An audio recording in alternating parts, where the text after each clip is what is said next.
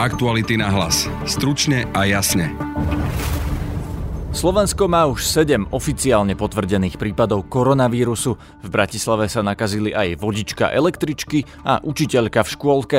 Zatiaľ oficiálne nepotvrdené sú prípady zamestnankyne divadla či pracovníka košického US Steelu.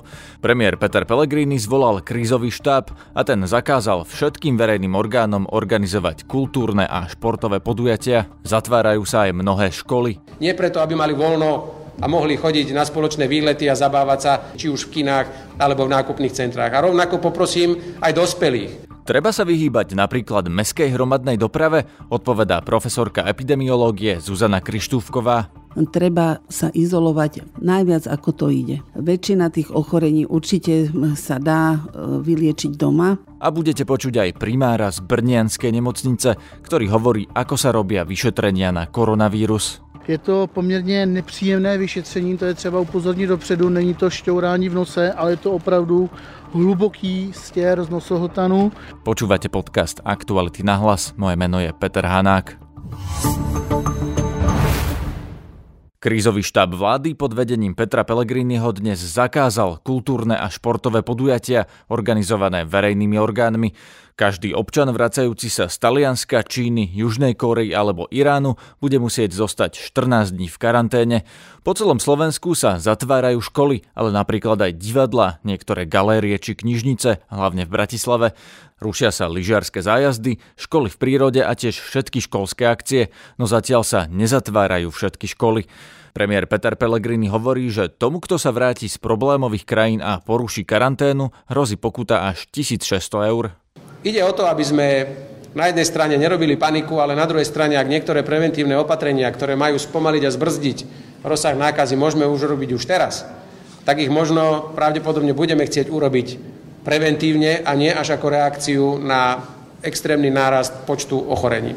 Chcem z tohto miesta ešte raz požiadať všetkých obyvateľov Slovenskej republiky, aby nehazardovali so svojím zdravím. Viete, poviem to veľmi otvorene, až rozum človeku zastane, keď e, sme dokonca zistili, že u mnohých občanov Slovenskej republiky vyvolalo nevôľu, že sme im každému poslali cez víkend SMS, aby si dávali pozor. Boli ľudia, ktorí telefonovali, že si neželajú, aby ich štát obťažoval. No tak to už vtedy naozaj mne osobne zastáva rozum stáť, lebo ja už toto neviem pochopiť. Na druhej strane chcem opäť pripomenúť, že ak sme rozhodli, alebo župa, alebo mesto rozhodlo o zatvorení škôl, to neznamená, že rodičia deti pustia do nákupných centier a do kín, pretože tie deti sa tešia, že skončila výučba a plánujú si svoj voľnočasový program. To je absolútne hazard. My predsa školy zatvárame preto, aby tie deti zostali doma, aby sme zamedzili ich stretávaniu a možnému šíreniu nákazy. Nie preto, aby mali voľno a mohli chodiť na spoločné výlety a zabávať sa. Preto prosím, rodičia, dohľadnite aj na svoje deti, ktoré možno od dnes alebo od zajtra zostanú doma alebo nedú do školy, aby si nerobili svoj vlastný program a využívali na voľnočasové aktivity opäť v spoločnosti 20, 30, 50 detí, či už v kinách alebo v nákupných centrách. A rovnako poprosím aj dospelých, pretože sa množia prípady ľudí, ktorí sú odporúčení na domácu karanténu, aby neohrozovali svojich kolegov v práci alebo svoje rodiny a títo ľudia si to využívajú na výlety po Slovensku, na dokončenie nákupov a tak ďalej, ešte sa s tým chvália aj na sociálnych sieťach. Ak je niekto požiadaný, aby zostal doma, tak ho prosím, aby zostal doma, pretože ohrozuje zdravie nielen svojich blízkych, ale aj svojho okolia. A mladých ľudí takisto vyzývam, pretože som zachytil opäť taký nejaký, takú atmosféru, že čo, veď mladých sa to netýka a najväčšiu umrtnosť majú až tie staršie generácie. Tak poprosím aj mladých, aby neohrozovali svojich rodičov a svojich starých rodičov a aby sa naozaj správali zodpovedne. To je jediný kľúč a jediný moment, kedy to môžeme zvládnuť, ak sa budeme správať k sebe zodpovedne. To odporúčanie nechodiť do čakárni je naozaj preto, aby, ak ste podozriví, že môžete mať e, koronavírus, aby ste nenakazili tých ľudí, ktorí tam sú z dôvodu iných ochorení a nezaslúžia si, aby ste kvôli vašej e, nejakým vášmu nedobrému správaniu ste ich ohrozili. Linky sú preťažené. Áno, poprosím naozaj, aby na tie všetky infolinky, ktoré sú k dispozícii, volali len tí, ktorí reálne potrebujú pomoc. Prosím, ak nemáte teplotu, nemáte žiadne náznaky, štát nevie vám poskytnúť len tak preventívne vyšetrenie a urobenie testov, pretože aj s tým sa stretávame, že ľudia, ktorí sa vrátili z Talianska, hoci sú zdraví, tak chceli by si dať vykonať testy, aby vedeli, na čom sú. Žiaľ, štát nemá také kapacity, ani medicínske, ani laboratórne, aby sme mohli uh, otestovať každého, kto si to zmyslí, že to chce. My môžeme testovať len toho, kto naozaj má nejaké náznaky, má pozitívnu cestovateľskú anamnézu alebo mal styk s niekým, kto už je označený za chorého a má nejaké prejavy. Čiže poprosím, nezaťažovať linky, to nie sú linky dôvery ani poradenské linky, to sú linky, ktoré majú riešiť akutné veci. Na zasadnutie krízového štábu pozvali aj budúceho premiéra Igora Matoviča. V susednom Česku o koronavíruse otvorene komunikujú aj hlavné nemocnice. Dnes mala tlačovku nemocnica na Bulovce v Prahe, minulý týždeň Brnenská nemocnica. V Brne v prítomnosti figuranta v ochrannom obleku primár urgentného príjmu Martin Doleček v priamom prenose Českej televízie ukazoval, ako sa robí vyšetrenie na koronavírus.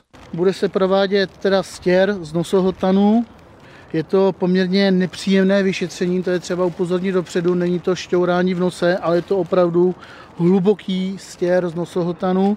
Takhle vypadají ty štětečky, jsou poměrně malý.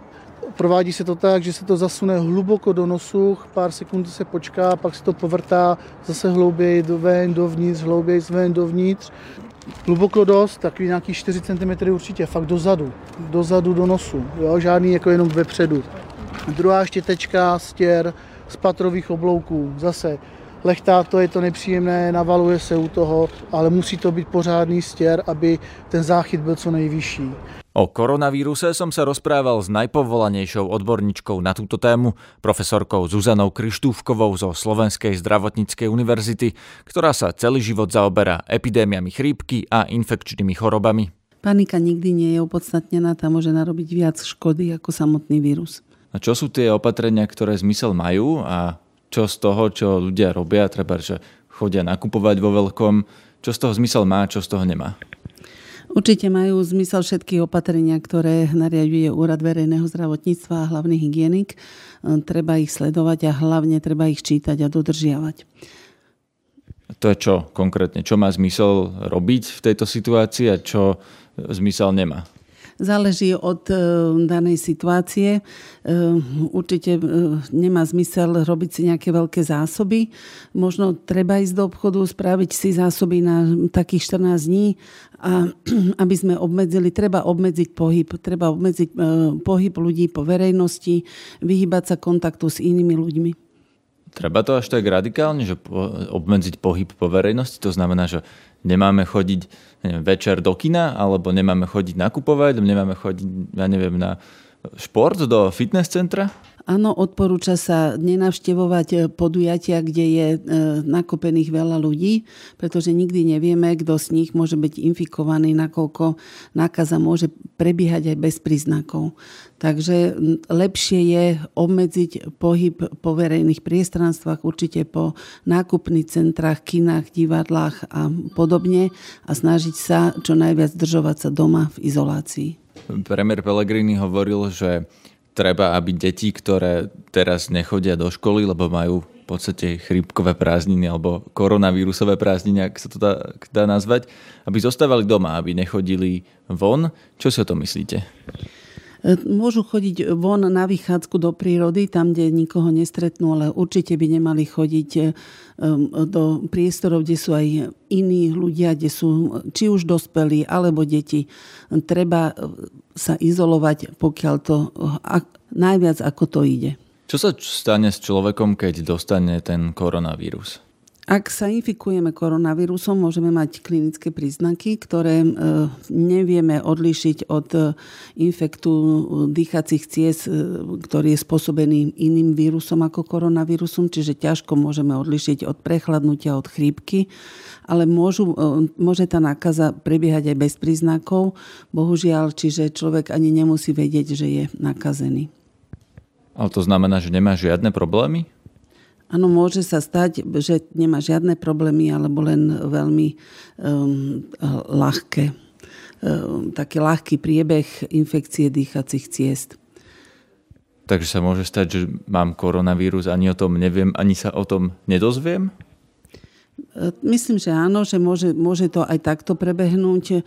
Treba mať na pamäti, že ide o nákazu, ktorú, ktorá, o nákazu, ktorá sa šíri vzduchom, kvapočkovou infekciou a môže sa stať, že um, ani o tom nevieme a môžeme sa nakaziť. Preto sa snažíme obmedziť pohyb ľudí a uh, príjmať opatrenia čo najskôr a čo najprísnejšie, aby nedošlo k um, nakazeniu veľkého počtu ľudí naraz, ale um, aby sme oddialili um, ten vznik uh, epidémie a mohli sa na to lepšie pripraviť.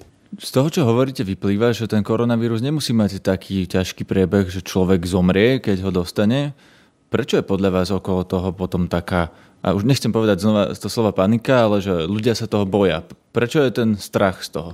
Boja sa oprávnene, pretože nie u každého to môže prebiehať tak e, jednoducho a ľahko. E, ja si myslím, že dosť takým mementom je vyše 360 mŕtvych v Taliansku. To znamená, že sú osoby, u ktorých ten vírus neprebieha jednoducho, prebieha ťažko pod obrazom ťažkého zápalu plúc a môže ich aj zabiť. Preto musíme k celej tejto situácii e, pristupovať s veľkým rešpektom a chrániť najmä tých, ktorí sú najviac ohrození a to sú starší ľudia, už nad vek 60 e, rokov a ľudia, ktoré majú, ktorí majú iné chronické ochorenie. E, z tých pozorovaní doteraz sa také najrizikovejšie zdá, zdajú kardiovaskulárne ochorenia, ale sú to aj ochorenia chronické dýchacích ciest, onkologické ochorenia. Tí všetci ľudia sú v riziku ťažkého priebehu infekcie koronavírusom. Profesor Čiampor, známy virológ, mi povedal v rozhovore, ktorý sme videli ako mimoriadný podcast ku koronavírusu tento víkend, že koronavírus sa vlastne dá vyležať doma s čajom a zároveň mi povedal, že ohrození sú vlastne tí ľudia, ktorých by tak natvrdo povedané možno zabila aj obyčajná chrípka, lebo sú to ľudia už, ktorí majú nejaký iný problém alebo veľmi slabú imunitu. Je to tak? Je to, je to tak, že by ich možno naozaj zabila aj obyčajná chrípka? Ehm, áno, je to tak. Chrípka nie je obyčajná. Chrípka je veľmi vážne ochorenie, ktoré tiež zabíja. A takisto zabíja aj koronavírus a zabíja tých oslabených. Väčšina tých ochorení určite sa dá e, vyliečiť doma. Nie je potrebné, aby ľudia išli do e, nemocnice, ak majú ľahký priebeh ale určite e, do nemocnice patria tí, ktorí potrebujú tú lekárskú starostlivosť a majú ťažký priebeh. Takže plne súhlasím s profesorom Čiamporom, dá sa to vyležať aj doma, ale ak máme ťažký priebeh, vtedy máme ísť do nemocnice a um, lekári spravia všetko preto, aby e, takto nakazenému s ťažkým priebehom pomohli. Ako sa vôbec koronavírus lieči? Sú na to lieky? Ehm, liečba je len podporná, ale dá sa liečiť. Určite je potrebné zmobilizovať kapacity. Musíme si uvedomiť, že lekári sú a všetci zdravotníci sú vlastne v prvej línii, sú pod veľkým tlakom a tiež môžu ochorieť, čiže musia sa dôsledne chrániť.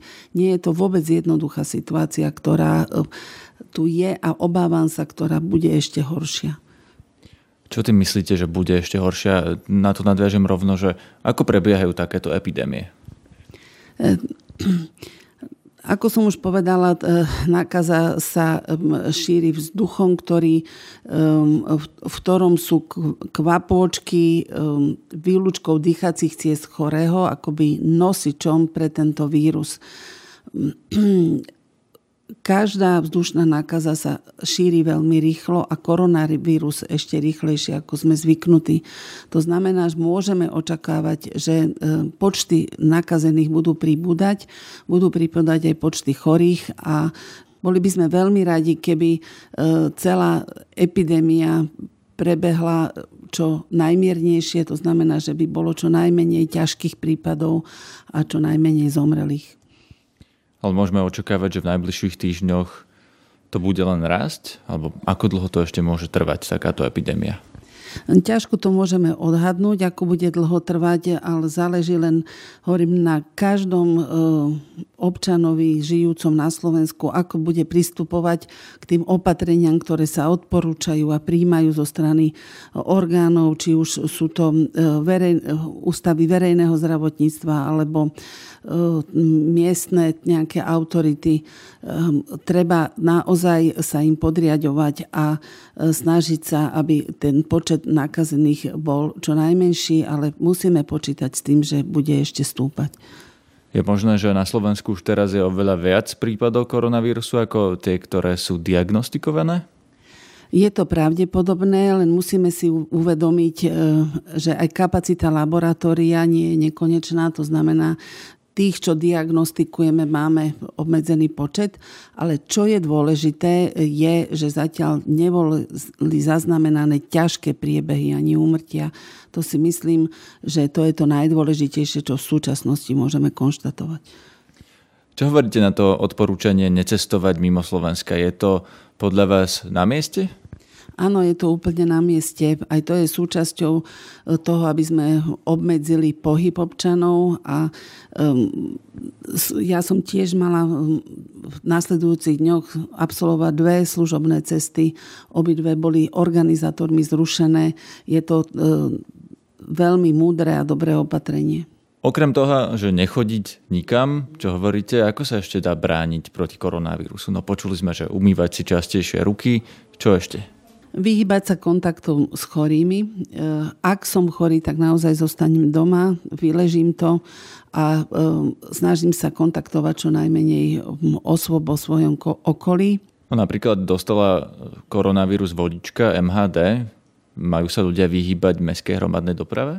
Ak e, tá vzdialenosť, ktorú potrebujú prekonať, sa dá prekonať peši, tak určite by som sa radšej prešla po čerstvom vzduchu, ako e, išla mestskou dopravou a bola v úzkom kontakte s mnohými ľuďmi. No mnohí ľudia to vyriešia tak, že pôjdu autom namiesto toho. To sa aj taxikári stiažovali už minulý týždeň, že viac aut na cestách.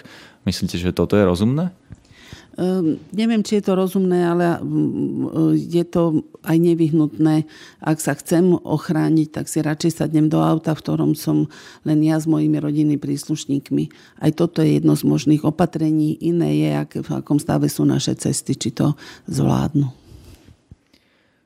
Čo ešte napríklad je ďalšie možné opatrenie, ktorým sa tým, e, tomu prenosu dá vyhnúť? Napríklad rúška majú zmysel, alebo dajú sa vôbec zohnať? E, rúška majú e, zmysel, aby nosili najmä chorí. To znamená, ak mám nejaké príznaky ochorenia, mal by som si čo najskôr dať rúško na tvár a ísť domov a liečiť sa. Ehm, majú určitý zmysel, aj keď ich e, nosia zdraví. Lepšie sú však respirátory ako obyčajné chirurgické rúška. E, môžu tiež e, obmedziť šírenie a prenos vírusu. Napadá vám ešte niečo ďalšie, čo je vhodné opatrenie, aby sme nedostali koronavírus? Určite je dobré dezinfikovať e, napríklad e, v domácnosti alebo na pracoviskách, umývať e, na vlhko plochy, pretože vírus môže sadať na podlahy. Nevieme ešte presne, ako dlho prežíva vo vonkajšom prostredí. Dezinfikovať predmety denného používania, čiže dbať o zvýšenú hygienu. Ak nemáme dezinfekčný prostriedok, tak stačí aj detergentom a teplou vodou, ale opakovane často umývať. Keď sa teraz pozriete na všetky tie opatrenia, čo robí štát, koná podľa vás Slovensko dostatočne? Áno, myslím si, že Slovensko koná dostatočne a zodpovedne. Chcela by som najmä vyzdvihnúť prácu kolegov na regionálnych úradoch verejného zdravotníctva, ktorí e, vyhľadávajú kontakty tých, ktorí sú pozitívni už pri testovaní na koronavírus, e, nariadujú im karanténu. Nie je to vôbec jednoduchá práca a chcela by som aj vyzvať občanov, aby mali pochopenie pre nich, pretože tiež sú tam obmedzené personálne kapacity je málo ľudí, ktorí to, to zabezpečujú, ale robia, robili celý víkend od rána do večera. Skutočne e, skladám im veľkú úctu a e, vyzývam občanov k trpezlivosti. Pri tomto sa zastavíme, keď teda hovoríte, že už teraz pri takomto malom počte nakazených tí ľudia robia od rána do večera a že spomenuli ste napríklad aj kapacitu laboratória, tak sme pripravení na to, aby, že by to mohlo byť väčšia nákaza, že sa to rozšíri? Potom ako budeme reagovať? No, budeme reagovať e, s tými osobami, ktoré máme k dispozícii. Viem, že sa má rozšíriť kapacita laboratórií o ďalšie dve pracoviska, čo by bolo veľmi dobre, aby to mohlo byť čo najskôr. A e, budeme posilňovať aj tie kapacity, ktoré sa venujú vlastne e, tej detektívnej práci. Ako som počula v Čechách, že sa z epidemiologov stali detektívy. Nestali sa. Epidemiologovia sú detektívy a sú aj hasiči, pretože musia hasiť vždy, keď splanie nejaká epidémia a nie je to ľahká práca. Takže aj oni posilňujú svoje kapacity a postupne e, sa snažia riešiť situáciu maximálne, e, ako je v ich silách. To je na dnes všetko. Počúvajte aj náš ranný podcast, ktorý sa bude venovať ekonomickým dôsledkom koronavírusu. Na dnešnej relácii sa podielali Denisa Hopková a Lucia Babiaková. Zdraví vás Peter Hanák. Aktuality na hlas. Stručne a jasne.